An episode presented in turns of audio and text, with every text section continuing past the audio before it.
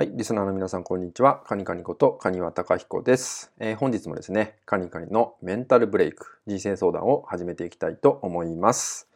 えー、本日ね、いただいているご質問は、えー、優柔不断な自分を変えたいんですけど、どうしたらよろしいでしょうか？って言ったようなね、ご相談になります。え優柔不断な性格だったりとかね、優柔不断な自分っていうのね、すごく自己嫌悪に陥ってしまうっていうケースって、え意外と多いんですよね。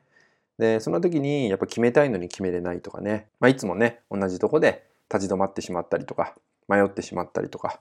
えー、本当はね、決めたいんだけど決めれないとかね、えー、そういったとこで、なんかこう、もじもじしてしまうってこともね、あるんじゃないかなと思います。で、そんな時にね、えー、大事なのっていうのが、まあ、よく言われてると思うんですけど、やっぱり直感に生きるってとこなんですよね。えスピリットに生きるって言ったりします。え自分の魂に従ったまま生きてみるっていうことをね、やるっていうのが大事だと思うんですけど、まあ、とは言ってもそれがね、できないから悩んでるっていう方もね、いると思います。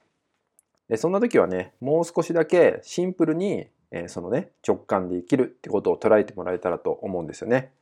でね、何をするかっていうとですね、自分一人の時にそのね、トレーニングみたいなことをね、やっていくことが大事なのかなと思います。で、わかりやすいのが道歩いてる時ですね。道歩いてて、まっすぐ行ってもいいし、えー、左に曲がってもいい。えー、どっちに行っても、まあ、ゴールにたどり着けるっていうね、えー、道があったとしますね。もうその時に、え自分のね、感覚で、あ、こっちかなって思った時に、え迷いが生じたとしても、そっちに行ってみる。っていったようなことをやってみるとかね。そういう簡単なことの繰り返しでいいのかなと思いますね。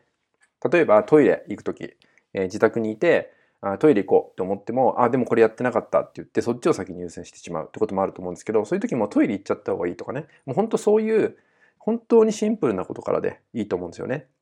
最初に自分がこれだって思ったことを、まずそのまま従ってみてやってみる。で、そこで別に何が得れるとか得れないとかっていうよりは、その自分が最初に感じたことを選択する。で、それをしっかりとね、こうアクションにつなげてみるっていう習慣を繰り返していくことなんですよね。で、そういう繰り返しが、まあ、いざね、コミュニケーションになった時にも、ね、活用できるようになってくるわけですよ。ただ、一人でいる時もそれができなければ、当然コミュニケーションの時とかもできないし、何かね、こう決断に迫られた時とかも自分の意見が言えないとか、自分を出せないってことも起きてしまうんで、そんな時は、やっぱりね、その一人でいる時に、本当にシンプルなことから最初に感じたことを実行するとこまでね、持っていくってことがね、大事だと思うので、まあ、そのような意識をね、向け方をね、持ってもらえたらと思います。ではね、本日は以上になります。最後までご視聴いただきましてありがとうございました。